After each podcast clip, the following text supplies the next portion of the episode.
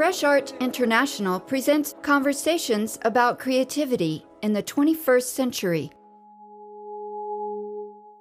This is Fresh Art International. I'm Cathy Byrd. Our podcast and radio show explore the world's cultural landscape. We engage at the intersection of digital media, sound art, and social practice. Today, we bring you part two of our series on art with a sense of place. This program highlights conversations featured in the second issue of our Smart Guide. We produce the guide as a series of downloadable PDFs. Each issue delves into a different theme. Through select episodes, transcriptions, and links to research that informs our podcast. Art with a Sense of Place considers creative projects that respond to a physical space and those that react to or embrace a historic moment, a cultural environment, a political tension, or a psychological space. Emerging in the 1960s, site specific art sought to transcend what was perceived as the over curated, almost clinical context of the art museum.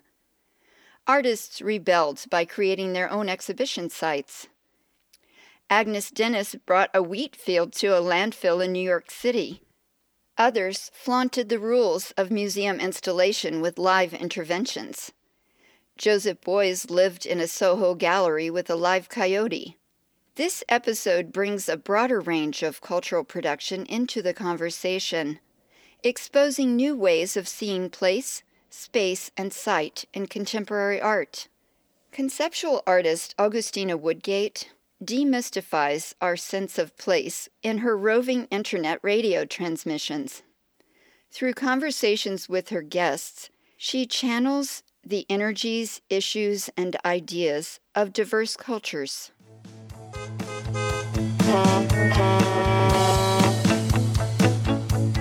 Twelve o'clock, and we're live from Giant Motors. Agustina is an artist based in Miami, Florida, and Buenos Aires, Argentina. She and her team produced an online radio show for four days during Auto Body, a performance based exhibition featuring the work of more than 30 women artists. Her broadcast and our conversation took place on Miami Beach during Art Week in December 2014. On the coast of South Florida, her station popped up in what was once the office of a former car repair shop. She transformed the abandoned space into a studio by adding recording equipment and four bucket seats. One click, and Radio Espacio Estación was on the air. It really blew my mind to find out that I can download an application on my computer, press a button, and be live to the world. A round table, some car seats, and some good conversation. Not everyone is conversation. I um, think I have about 35 guests. One guest an hour ranges from conversation to sound experiments to music, bands, and the topics are inspired by the location. Usually that's how the radio works.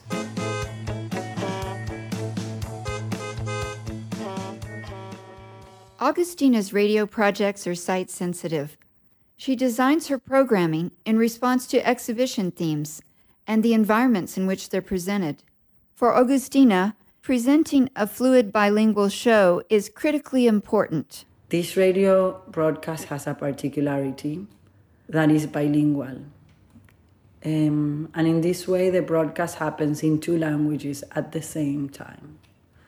What means at the same time es que de repente hablo un poco en español y la conversación sigue en español. And then I flip to English again, and there's never a translation. Just the idea and the experiment is integration. Who are your listeners? You've got this live broadcast, and who who How listens? In every city that I broadcast, I somehow collect the locals and then they follow me to the next one and follow me to the, and like that so i do a lot of online distribution because it is an online radio mm-hmm. i rather keep the online distribution the online promotion then you are just one click away. It is also a conscious decision, a very um, thoughtful decision to do a radio that only exists online. There's um, an intention of hosting an online event and somehow challenging what it means to gather online. Before going on the air, Agustina does tons of research. Every time I put up a broadcast, I go to school all over again.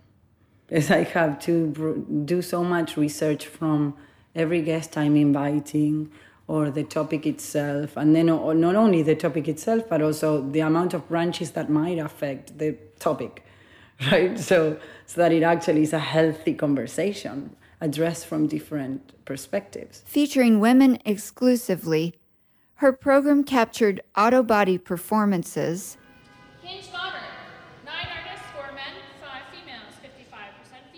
And local musicians.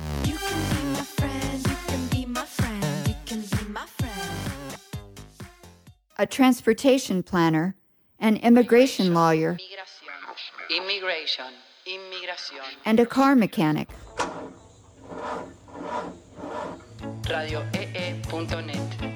Each day, she broadcast a series of hour long conversations and streaming audio of art and music performances.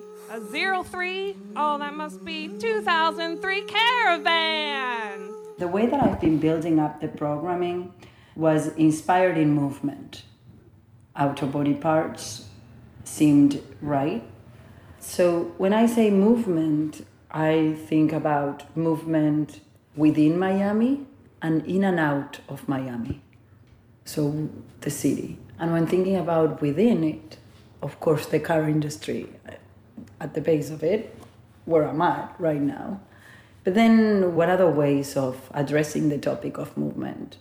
In relationship to the automobile industry, labor, economy. We will have the spine of Absolutely. an interconnected community.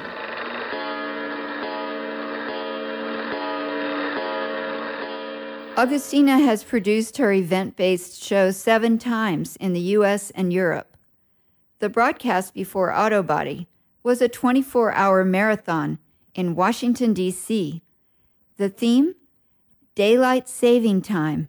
The last one I did was commissioned by the DC Commissions for the Arts and Humanities. That was really an incredible experience. It was a 25 hour marathon, 25 hours non-stop roving the geometry of the city. In every stop, I had a different guest. The whole broadcast was on daylight saving on November 2nd, the day that actually has 25 hours.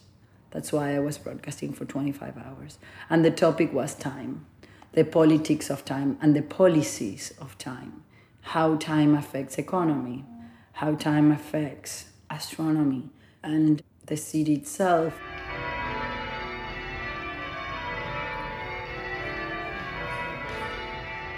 In Washington, D.C., one of the stops was at noon at the National Cathedral, where a Society of Bell Ringers was performing.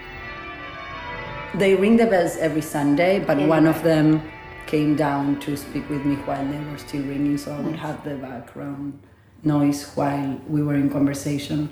And they have nothing to do anymore with the cathedral itself, they just use the tower because it has the bells.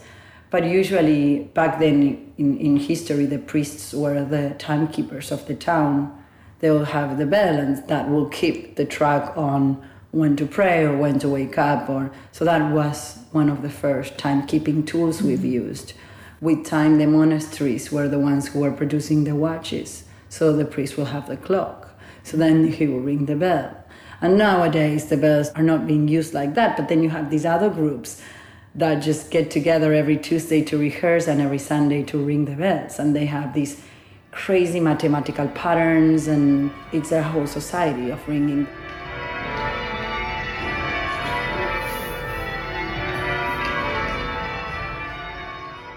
RadioEE.net is that perfect fusion, a way to channel contemporary technology, the voice, and her imagination. Like that. And this channel not being visual, but sound. And imagination is a very big component of my end result always. I think that not having the visual, but just the storytelling, is something I wouldn't want to disappear. Director of a multi site museum known as the Austin Contemporary, Louis Grachos is interested in art that transforms our everyday experience of the urban landscape. Grachos envisions a temporal citywide public art intervention for Austin. Louis Grachos is no stranger to the American Southwest. He was director curator of Site Santa Fe for seven years. But still, how did he end up in Austin? During my years at Site Santa Fe, I learned a number of things about New Mexico and uh, the great culture of, of, the Santa Fe region. Um, but what I also learned is the wonderful um, uh, enthusiasm and support of many great Texans. So when this opportunity came up, uh, I was delighted. And um, I also really was fascinated by the challenge of um, coming here to work on essentially a new museum program, which uh, was brought to us by a merger between um, Austin Museum of Art and Art House. And um, I love building, I love being part of uh, organizations and projects that are new. And it was an exciting challenge for me. The Austin Museum of Art, Art House, is also known as AMOA Art House. It's a hybrid institution with a hyphenated name and two venues. One is a villa situated at the edge of Town Lake, and the other is a modern building in downtown Austin. Is there any advantage to this disconnect? In all honesty, I think the uniqueness of both sites really um, inspire artists to create new work if you look at the Jones Center, it's a historic building that's been retrofit many times over its history. It was once a theater, it was once a retail store. Um, it was recently redesigned by Paul Lewis, a terrific architect based in New York. And it has a texture and a, and a feel to it that lends itself to experiential art, art that's about installation or different media. It's it's a flexible building on that front. But the fact that it's in the heart of our city is really impressive.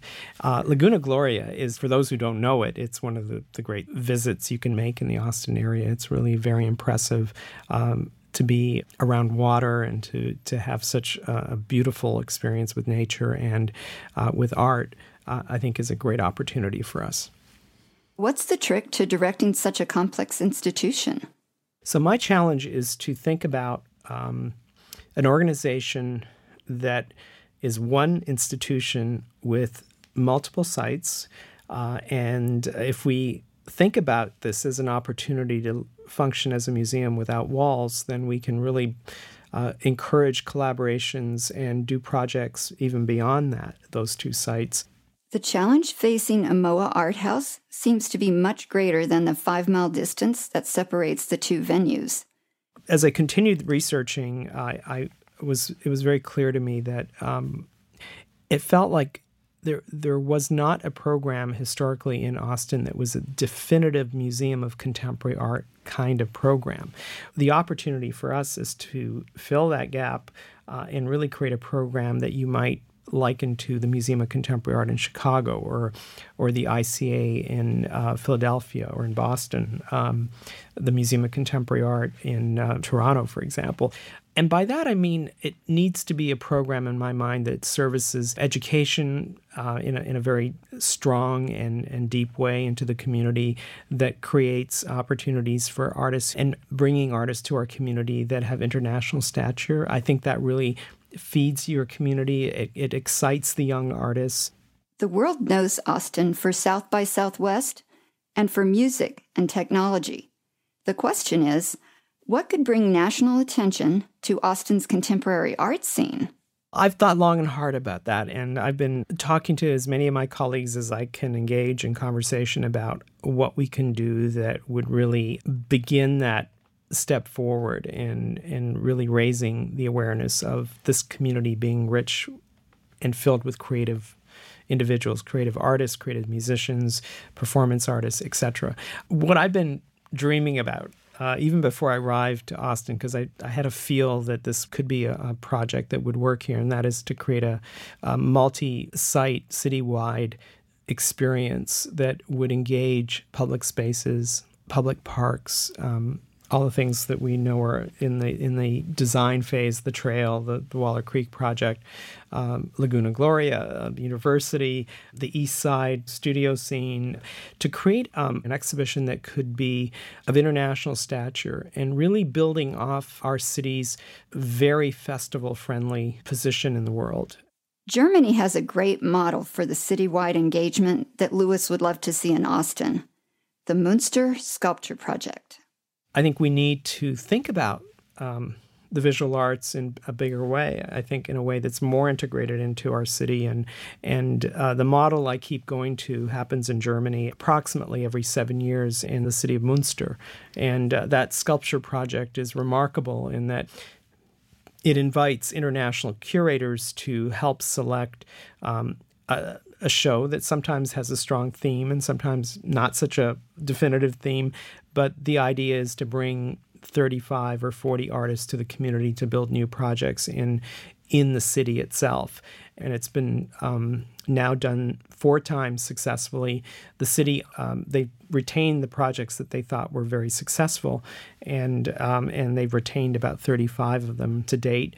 And I think will continue to grow their collection. And like Austin, Munster exploits the summer and fall period and encourage people to take a map and a bicycle, which is provided with the tour uh, with your ticket, and literally go to each and every site throughout the city. And that's the kind of program I could envision for us because it would really um, take advantage of all those great opportunities out there. Is this a turning point for how the world engages with art in public space? Public art has gone through a cycle now where people are much more interested in engaging with art in public spaces, and that's um, that's a turning point. I think that's. It seems like there was a period where those projects were either difficult to execute or not as compelling. And if you look at some of the lead programs uh, across the country today. For example, um, the Public Art Fund in New York or the Madison Square Park Conservancy Program, where art has really galvanized a neighborhood or an area. In some cases, it's a moving target. It goes, the, the Public Art Fund does projects throughout the area. But you can see the impact, the positive impact that art can have um, on community, um, how it can attract cultural tourism, all the things that you'd want. And uh, I think Austin's ready for it. Amoa Art House has already started bringing art out of doors. Here's one example a public sound art project by Craig Colorusso, presented at Laguna Gloria in early 2013.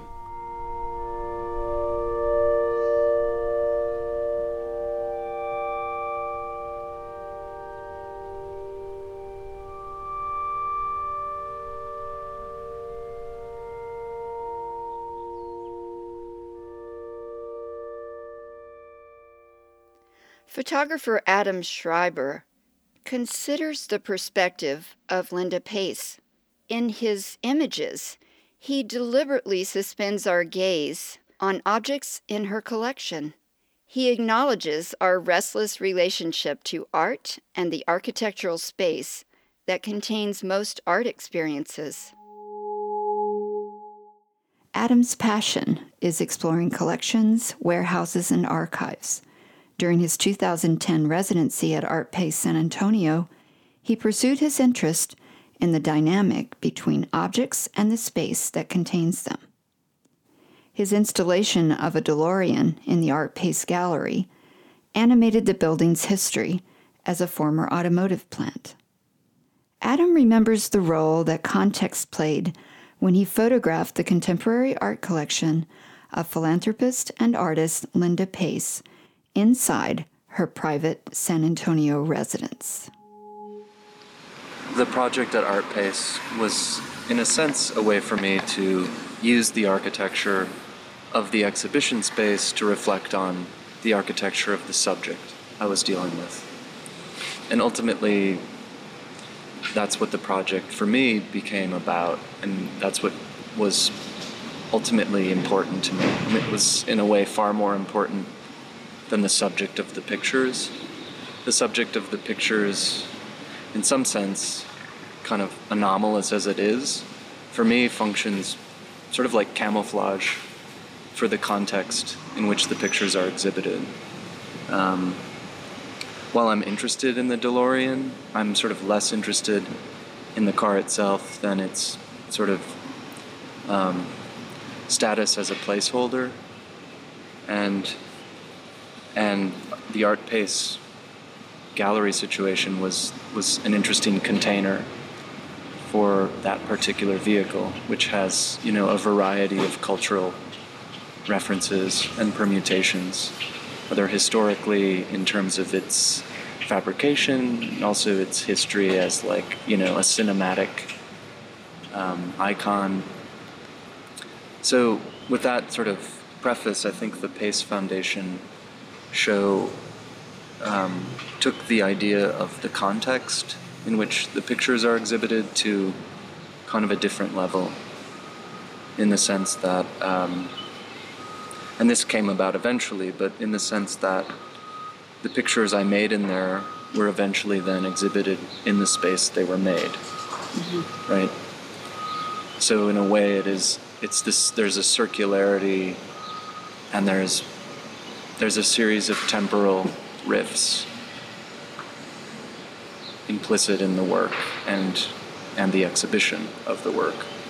Uh, I spent time with Diminishing Returns, which was the art pace, and with this project that you did at the Pace Foundation. And I noticed in both of those that there was a clear sense of staging and shadows, working with shadows, and this super spare sense of color, this this relationship you have with white and negative space, which I found made the end result or the, the photographs themselves quite have this theatrical aspect to them and almost a sublime for me because whatever it was you chose to give color to was like it was it seemed that it was some sacred object. And I think that's a really interesting way of looking at a composition. To make one part of it stand out, you actually made all the other parts stand out by keeping them white. In a deep sense, and using the you know basic aspects of photography to expose the characteristics of the space. And that space, as we as I mentioned earlier, is like very specifically designed to um, for someone to live with contemporary art and to have like what I think of it as like a suspended perceptual relation to objects, where literally in the visual field objects float in the space. Um, that said, I think um, what Stephen recognized about the way that I work and, and why I was interested in the space is that my particular process in using this really slow camera that records a tremendous amount of detail had a particular relationship and potential for that space. Um, and so the kind of formal aspects that you referenced and the reduced palette of color came about pretty slowly in the space and incrementally. And it came about through spending hours, literally, with particular scenarios of objects in the space. Though the ultimate pictures feel in some way very close to like the only picture that could have been made of that, or the obvious picture, the ideal picture, um, that's actually a process that one gets to as a maker of pictures and as a viewer. And I think, in retrospect, it, that has an interesting connection to how the collector goes about establishing a relationship to their collection. I mean, clearly, Linda's interest in collecting work extended to viewing it, right? It wasn't just about having the stuff, it was about like I think about it as almost like an agitation to create a space in which the characteristics of the work could persist in the most ideal context possible for as long as possible. I mean, creating, as you said, like a stage for the work. Um, and of course, every work is different and has different qualities.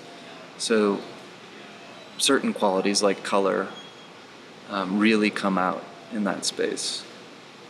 And um, other qualities like implied vibration or, um, you know, I mean, if works can make sound, even imagined sound, if works are capable of having that, this is the kind of space that would allow that to happen. And in fact, spending so much time there, just staring under the dark cloth at objects in the space, um, there is a kind of there's a kind of different thing that's that happens or that happened when I was there. It was unlike being, say, at a museum or at a gallery. I mean, this this is still, in a sense, a private space. So um, those photographs came out of, in a sense, an unnatural or extended period of staring at an object. Um, and I think uh, to go back to the camera and the process of exposure, that, that sort of reflects that. The exposures tend to be quite long um, because of the sort of technical aspects of the camera. Um, so it's not just a matter of looking at the, the situations for a long time, but it's also this this apparatus, this camera, actually recording the scene onto large pieces of sheet film, and um, and then beginning their sort of process, beginning the process as a latent image into becoming something like what I was seeing, but in other ways, ultimately something totally unlike what was seen. They become their own image of the space. In my mind, Linda Pace was the true subject of Adam's investigation. Her domestic environment was designed to disappear, to fade away from the art that was the focus of her attention. I mean, on the one hand, it's a very designed space. You feel a sense of design to it, like total design. But the effect of that is um, it's not ornamental. It's it's sort of design in the sense that you get into the synecdoche of the architecture of the space in relation to the architecture of the body, to the architecture of, you know, breathing, of how time passes, of how light moves across a space, your relation to gravity, um, something I was talking about earlier about the role of the collector in the space and how the space reflects the collector. As I spend time there and as I've dealt with the pictures I've, I made there, um, I've grown to kind of appreciate this this really um, this really active, kind of restless relationship to art and the simultaneous desire to, to anchor or ballast that restlessness with the creation of an architecture that enforces it. As you said, that highlights the objects themselves. Um, so if that's if that's any anything like understanding, Linda, I think um, it's, it's something about understanding maybe what understanding a feeling behind trying to trying to see something and trying to hold something in your mind, trying to suspend perception for long enough for an object to, to like stare back and talk to you.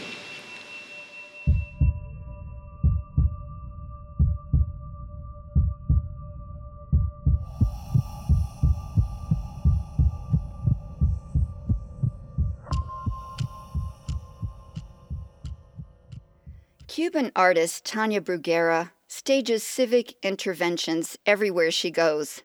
In 2015, we visit her home in Havana to witness a public reading of The Origins of Totalitarianism by Hannah Arendt. While under city arrest, Bruguera aims to spark public dialogue about the prospect for social change in her country.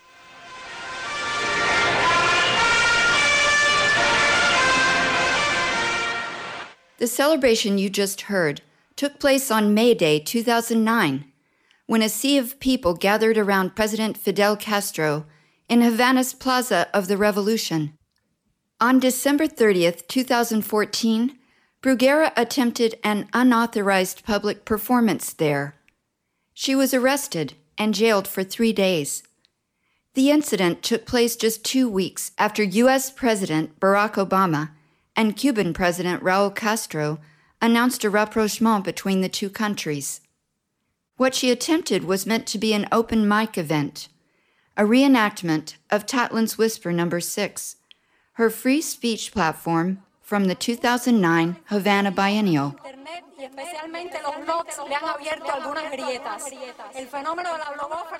Requesting to set up a microphone and loudspeakers in the plazas surrounded by key Cuban government buildings would be like asking to stage a public protest in front of the White House. Bruguera went ahead without permission. She invited Cubans to step up and express their views about their country's future. That's when police intervened. During her detention, Cuban officials took her passport. They offered to give it back, but only if she agreed to leave and not return to her home country. She stayed. It appears that tolerance of art activism in Cuba may be a long time coming. In fact, on the day we met, Bruguera said even after she kept silent for weeks following her first detention, the government openly denounced her. I decided to be two weeks very calm, no writing anything on Facebook on me, my sister, nothing, nothing. The answer, you know what it was? The answer of being calm and quiet, not seeing anybody in my house for two weeks without meeting, calling, nothing. The answer was they did a video, defamatory video about me, and they put it to all professors in the art school, uh, Lisa, explaining who I am and my counter-revolutionary means to take over the government. This is why I'm here alone today. The day after my arrival in Cuba for the opening of the 12th Havana Biennial, I learned that the artist was staging a four day performance in her home on Tejadillo Street in Old Havana, despite her treatment by authorities. Her neighborhood is a few blocks from the National Museum of Fine Arts. As I was walking there, I heard through an open door the voice of Cuban curator Gerardo Mosquera reading from the political theorist Hannah Arendt's book, Totalitarianism.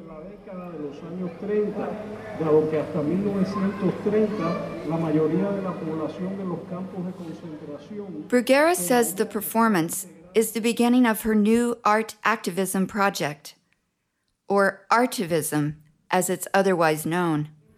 I'm doing an opening session, let's say, for a new project I'm going to start, which is the Institute for Artivism Hannah Arendt in Cuba.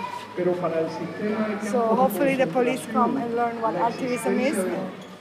The artist launched her 100 hour ode to Hannah Arendt two days before the opening of the 2015 biennial, inviting volunteers to read from the book. She timed the performance to coincide with the 113th anniversary of Cuban Independence Day, May 20th.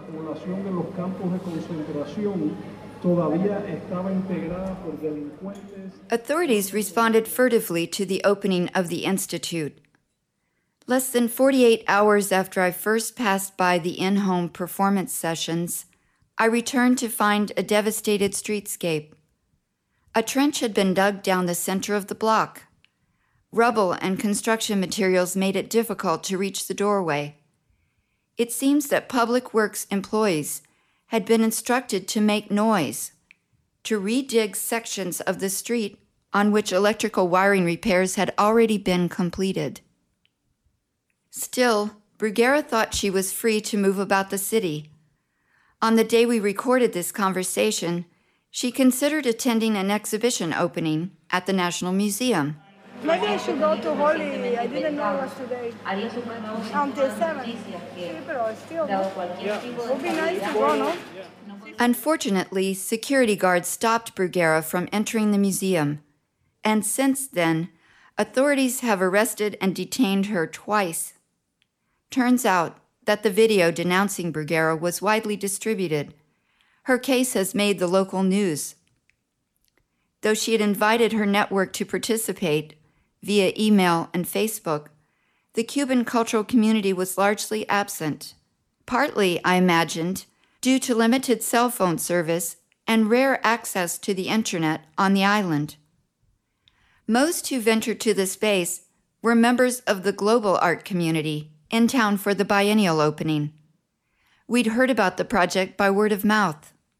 So the performance started yesterday? Started yesterday at 10, and we have been uh, on, ongoing, uninterrupted, reading uh, the origins of totalitarianism. And I think something that I really like is the fact that it is on the street, it is for the street. It's not in, it's indoor, but the projection is In for the the, street. yes. And uh, it's you know just it's nice to have this kind of uh, quote unquote music with this background, you know, I agree. and people listening a little bit of this, a little bit of that. And so, where will you position yourself with this new institute? For me, this is my answer to everything that happens. And I think Anna Arendt is a, it should be something people should read in Cuba at the moment. Uh, we can learn a lot. It's very interesting how she understood that totalitarianism is not about left or right, it's about the desire to be in power and to not let it go. So I think it's, uh, no, it's a wonder, it's a beautiful book. huh? I don't know what you hope to achieve with this project. Well, the idea is to, first of all, I have understood that uh, uh, is something that has a lot of uh, need, the context has a lot of need for in Cuba. And uh, it would be nice to have a place where people can exchange ideas about the projection for the future of Cuba, the projection for social change, uh, and to give art a role in that discussion. So we'll see. You said you, you can't leave Havana? No, no, Havana, no. No, Havana, no Cuba. That's fine. I mean, I don't care. At this point, I'm beyond so many things. And the only thing I trust now is my work. That's it. I know this is a great piece. I know the idea of the institute is good, and uh, I just need to believe it. I think right now it's good to have activism in Cuba. Art in, the, in this moment is good for Cuba. todavía estaba integrada por delincuentes Art with a Sense of Place highlights the second issue of our Smart Guide to Contemporary Art, a series of downloadable PDFs that explore themes in this podcast. The voices we share in today's program reveal the broadening significance of space and place in contemporary art. Illustrating how context can generate content, these conversations animate the powerful creative dimensions of the world around us. Visit freshartinternational.com and click on the Smart Guide tab to download this issue and dive deeper into the subject of site sensitivity. If you like what you're hearing, please subscribe, rate, and review Fresh Art International on Apple Podcasts. We invite you to make a one time donation or become a supporting member with a monthly gift. The John S. and James L. Knight Foundation will match every dollar we receive. Go to freshartinternational.com and click on the red support button to give what you can. Stay tuned for more contemporary art talk.